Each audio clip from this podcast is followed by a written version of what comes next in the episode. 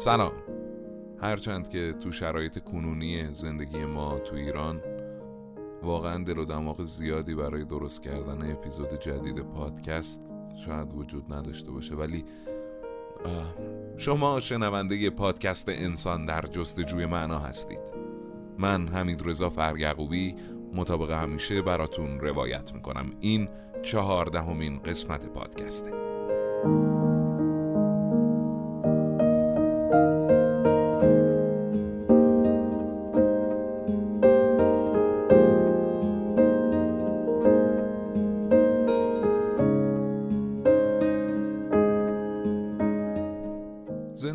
قدیمی وقتی از تجربه های خودشون صحبت می‌کنن یا می‌نویسن نظرشون اینه که آنچه که بیش از همه چیز موجب آزار و تضعیف روحی زندانی میشه اینه که نمی‌دونه مدت زندانش قرار چقدر به درازا بکشه. زندانی تاریخ آزادیشو نمی‌دونست. زمان ما که حتی حرف زدن در این مورد هم بیمعنی بود. در واقع مدت زندان نامعلوم و نامحدود بود. یه روانشناس پژوهشگر برجسته معتقده که زندگی در اردوگاه کار اجباری یه زندگی موقته و بهتر ما این عبارت رو به این شکل کامل کنیم که اون رو زندگی موقت نامحدود بنامیم تازه واردا هیچی از شرایط زندگی تو اردوگاه نمی‌دونستن. کسایی که از سایر اردوگاه ها برگشته بودن مجبور به سکوت بودن و از بعضی اردوگاه ها هم هیچ کس اصلا بر نگشته بود. تو ذهن زندانی در ابتدای ورود به اردوگاه باجگونی هایی پدید می اومد با تموم شدن ابهام و تردید نداشتن اطمینان درباره پایان دوره زندان خودش ابهام دیگه ای برای سرانجام کار زندانی توی دلش سر بر می داشت چون امکان نداشت که زندونی بدونه که اصلا این شکل از زندگی قرار کی پایان داشته باشه و اصلا پایانی خواهد داشت یا نه. واژه لاتین فینیس دو تا معنی داره پایان یا هدف. و هدفی برای رسیدن.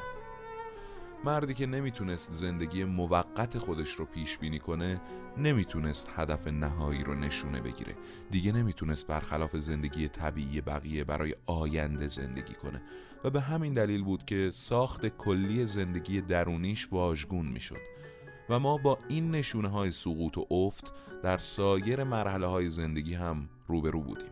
مثلا کارگر بیکار در وضع مشابهی قرار داره.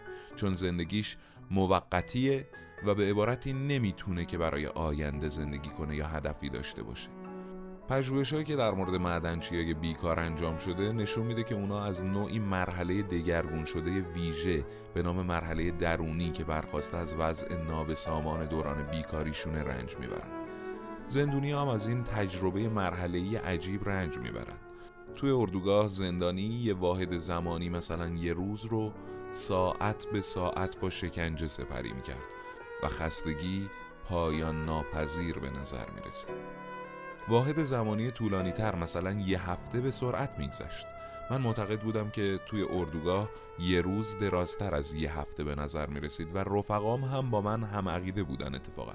اون چرا که ما در مورد گذشته زمان تجربه می کردیم شگفتانگیز بود و در اینجا انسان به یاد کوه سهرامیز نوشته توماس مان میافته که دارای پاره ای از نکات برجسته روانشناسیه. مان پیشرفت معنوی کسایی که تو موقعیت روانشناسی مشابهی بودن مطالعه کرد. مثلا بیمارای مسئول رو توی یه آسایشگاه مورد مطالعه قرار داد که نمی‌دونستن چه زمانی از اونجا قرار مرخص بشن. اونا هم زندگی مشابهی رو بدون هدف و بدون آینده تجربه می‌کردن. یکی از زندانیایی که در ابتدای ورودش همراه با ستونی از زندانیای جدی از ایستگاه ترن به اردوگاه می‌رفت بعدها برام نقل کرد که تو اون لحظه احساس می‌کرد در تشییع جنازه خودش شرکت داشته. تو تشییع جنازه خودش. چون زندگیش رو کاملا دیگه بدون آینده می‌دیده و زندگی رو اونچنان پایان یافته لمس می‌کرده که گویی مرده. البته این احساس مرگ با عوامل دیگه هم تشدید می‌شد. از نظر زمانی به علت نامحدود بودن دوره زندانش که به شدت هم احساس می‌شد و از نظر مکانی اون محدوده تنگ زندان آزارش می‌داد. هر آنچه که در پس سیمهای خاردار بود به نظرش متروک و دور از دسترس و به عبارتی غیر واقعی جلوه می‌کرد. چنانکه مردم و رویدادهای خارج از اردوگاه و همه زندگی طبیعی براش جنبه شبهی پیدا می‌کرد. زندگی خارج رو تا اونجا که می‌تونست به چشم ببینه چنون به نظرش می‌رسید که گویی مرده. مرده و از یه دنیای دیگه بهشون نگاه می‌کنه.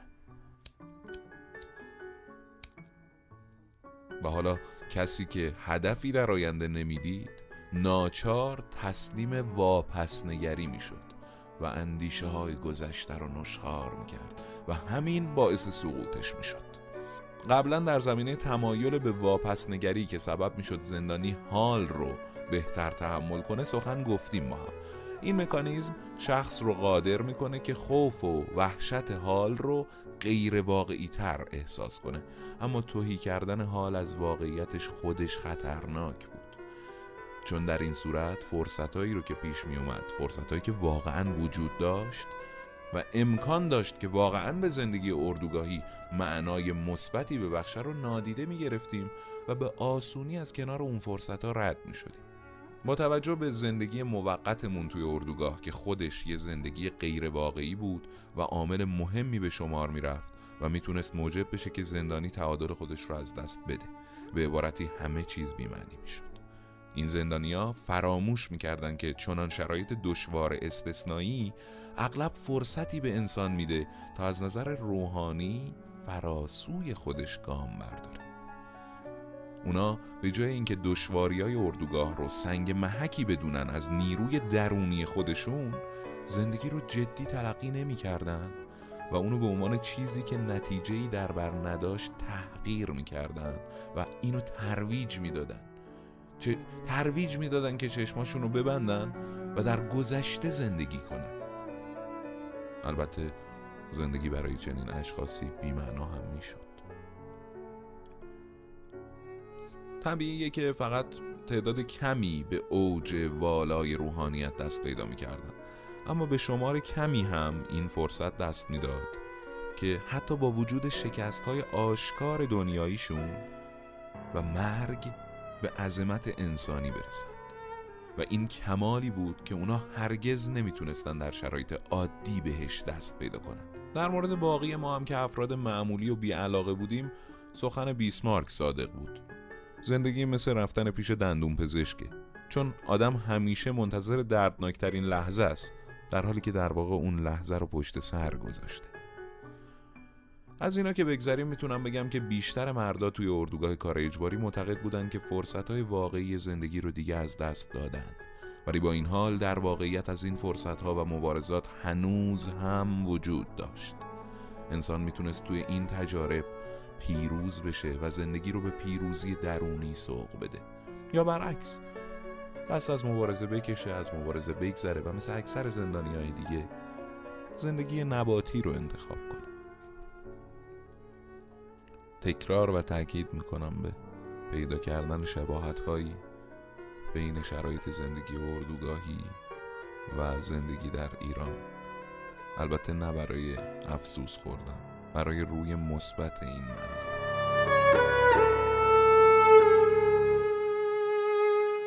برگردیم به متن. هر گونه تلاش برای مبارزه با تأثیر روان بیماریزای محیط زندان مر زندانی چه به وسیله روان درمانگری و یا بقیه روش های بهداشت روان باید بر این اصل استوار باشه که نیروهای درونی زندانی رو با نشون دادن هدفهای آینده برانگیزونه و یه روزنه امیدی بهش نشون بده. بعضی از زندانیا به طور غریزی خودشون سعی می‌کردن به یه هدفی چنگ بزنن. چون یکی از ویژگی های بشر اینه که فقط می‌تونه با امید به آینده زندگی کنه. گرچه زندانی گاهی برای امید بستن به چیزی باید به خودش فشار بیاره. ولی این فشار خودش در دشوارترین لحظات زندگیش موجب رهایی این آدم میشه. یکی از تجربه های شخصی خودم رو می‌خوام براتون بازگو کنم منظورم ویکتور فرانکل. در حالی که از شدت درد به خودم میپیچیدم و در اثر پوشیدن کفش پاره پاهام زخم شده بود چند کیلومتری رو با ستون گوشتی از زندانیا از اردوگاه به سمت محل کار لنگان لنگان رفتم. سرما سخت بود و باد تلخ به صورتم می‌خورد. پیوسته به مشکلات کوچیک بی پایان زندگی سراسر مشقت بار خودم فکر می‌کردم. به اینکه غذا امشب چی میدن اگه به عنوان یه جیره اضافی تیکه سوسیس بدن اونو با تیکه نونی عوض بکنم یا نه؟ یا آخرین سیگارمو که دو هفته پیش با بن به دست آوردم با یه کاسه سوپ مبادله بکنم یا نکنم؟ چطوری می‌تونم یه تیکه سیم پیدا کنم و به جای بنده کفش ازش استفاده کنم؟ آیا ممکنه بتونم به موقع به گروه کار همیشگی خودم بپیوندم؟ یا مجبور میشم که به یه گروه دیگه ملحق بشم که یه سرکارگر بیرحم داره؟ چی کار کنم که با کاپو رابطه خوبی برقرار کنم؟ کاپویی که می‌تونه کمکم کنه به جای اینکه پیاده روی های وحشتناک و دراز روزانه داشته باشم یه کاری توی اردوگاه به دست بیارم. از اینکه ناچار بودم هر روز و هر ساعت به این مسائل ناچیز مزخرف فکر کنم جونم به لبم رسیده بود و سعی می کردم که همه افکارم رو به یه موضوع دیگه ای مشغول کنم. یهو به خودم اومدم و خودم رو روی سکوی اتاق گرم و روشن سخنرانی دیدم. مقابلم عدهای سراپا گوش رو های نرمشون فرو رفته بودن و به سخنانم گوش می‌دادم موضوع سخنرانیم روانشناسی اردوگاه کار اجباری بود.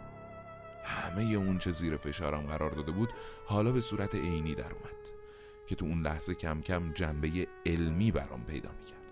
من با این شیوه تونستم به گونه ای در اوضاع محیطم و بر رنج های اون لحظه مسلط بشم. و اونا رو چنان می‌دیدم که گویی به گذشته تعلق دارن. ناگهان مشکلاتم انگیزه یه مطالعه روانی علمی شد. اسپینوزا تو کتاب اخلاق خودش میگه که به محض اینکه ما تصویر روشن و دقیقی از عواطف خودمون رسم می‌کنیم عواطف در حال رنج از رنج کشیدن باز میستن دوباره میگم. ما به محض اینکه یه تصویر روشن و دقیق از عواطف خودمون رسم بکنیم همه عواطف در حال رنجمون از رنج کشیدن باز میستن زندانی که امید به آینده خودش رو از دست داده بود محکوم به فنا بود و با از دست دادن ایمان به آینده دستاویز معنویش رو هم به یک بار از دست می‌داد. اون خودش رو محکوم به فروپاشیدن و پوسیدگی جسمی و روانی می‌دید. معمولا این فروپاشی به شکل بحران و کاملا ناگهانی اتفاق میافتاد و زندانی های با تجربه اردوگاه با نشونه های اون دیگه آشنا شده بودن. ما همه از این لحظه شوم بیشتر برای دوستامون وحشت داشتیم تا خودمون. معمولا هم جریان اینجوری شروع می شد که زندانی یه روز صبح از خواب بلند می شد و لباس پوشیدن و شستشو و رفتن به زمین رژه رو دیگه دلش نمی‌خواست انجام بده و خودداری می‌کرد. التماس و فشار و تهدیدم مثل آب در هاون کوبیدن بود. زندانی از دست رفته در جای خودش دراز می‌کشید و حرکتی هم نمی‌کرد.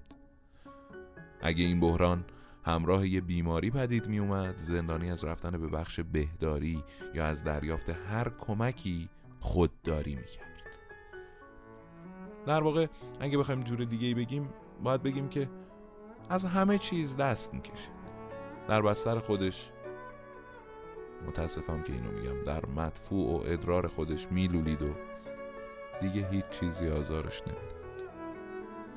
من خودم یه بار شاهد ارتباط نزدیک قطع امید از آینده و این تسلیم محض خطرناک بودم. یه بند خدایی که سرپرست ارشد من بود که آهنگساز و نویسنده اشعار اوپرا بود و شخص برجسته ای بود یه روز به طور محرمانه به من گفت که دکتر من می‌خوام یه چیزی بهت بگم یه خواب عجیبی دیدم. تو خواب یه ندایی به گوشم رسید که می‌تونم یه آرزویی تو دلم بکنم و بگم که چی می‌خوام بدونم و به همه پرسش های من پاسخ داده میشه. بعد فکر می‌کنی که چی پرسیدم دکتر؟ پرسیدم جنگ برای من چه وقتی پایان پیدا می‌کنه؟ منظورمو که می‌فهمی دکتر. برای من. آرزو داشتم بدونم چه وقت ما و اردوگاه ما آزاد میشه و رنجای ما کی به خط پایان لعنتیش می‌رسه.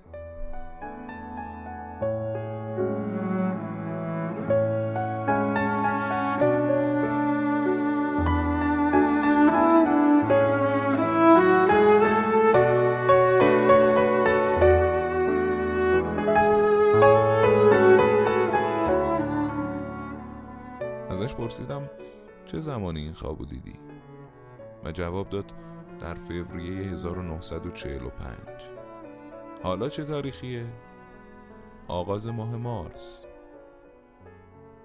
بعد ازش پرسیدم که خب حالا صدا چه پاسخی بهت گفت؟ و یواشکی در گوشم گفت سیوم ماه مارس موقعی که داستانو برام تعریف کرد سرشار از امید بود و معتقد بود که خوابش تعبیر میشه. اما هرچی به سیوم مارس نزدیکتر می‌شدیم با اخباری که راجع به جنگ اردوگاه می‌رسید می‌دیدیم که احتمال تعبیر خواب دوستم خیلی خیلی کمه. ناگهان روز 29 مارس دوستم بیمار شد. تب شدیدی کرد. سیوم مارس یعنی روزی که بهش وعده داده شده بود تو رویاش دچار هزیون شد و دچار بیهوشی شد. و روز سی و یکم مارس یعنی یک روز بعد از روز موعود مرد. ظاهرا از تیفوس ولی مرد.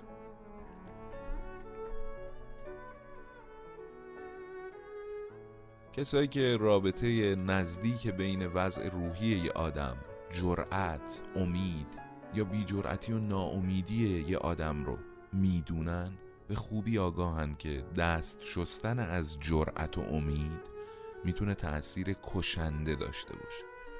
چنان که علت نهایی مرگ این دوست من این بود که اون آزادی رو که اون در انتظارش بود نتونست لمس کنه و اتفاق نیفتاد و در نتیجه او به شدت دچار نومیدی شد.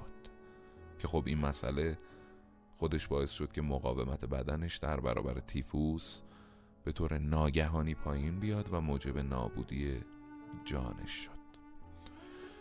ایمان او به آینده و اراده او برای زیستن فلج شد و بدنش بیماری رو پذیرفت و سرانجام صدای عالم خواب به حقیقت پیوست. مشاهدات من از این یه مورد و نتایجی که از اونا گرفتم با یافته ها و مشاهدات سرپزشک اردوگاه کاملا مطابقت می‌کرد. اون می‌گفت میزان مرگ و میر از کریسمس 1944 تا سال نو 1945 بسیار بیشتر از قبل بوده. این پزشک معتقد بود توجیهی که برای این قوس سعودی می‌تونیم پیدا کنیم شرایط سخت بیگاری یا رژیم بدتر غذایی یا تغییر هوا یا شیوع بیماری های مصری نبود بلکه فقط به این دلیل بود که اکثر زندانیا به این امید زنده بودن که فکر می‌کردن برای کریسمس دیگه به خونهشون برمیگردن. و چون کریسمس نزدیک می‌شد و اصلا خبر امید بخشی دریافت نمی‌کردن میل به زندگی توشون هی کم و کمتر می‌شد و ناامیدی به وجودشون چیره می‌شد. که خب این ناامیدی تاثیر بسیار خطرناکی تو نیروی مقاومت جسمشون میذاشت و تعداد کثیری از اونا تلف می‌شدن. همونطوری که قبلا گفتم هر تلاشی برای حفظ نیروی درونی زندانی تو اردوگاه باید در جهت نشان دادن هدفی توی آینده انجام می‌شد. به عنوان آخرین جمله این قسمت از پادکست انسان در جستجوی معنا این جمله زیبا از نیچه رو تکرار می‌کنم. کسی که چرایی برای زیستنش داشته باشه از پس هر چگونه ای برمیاد.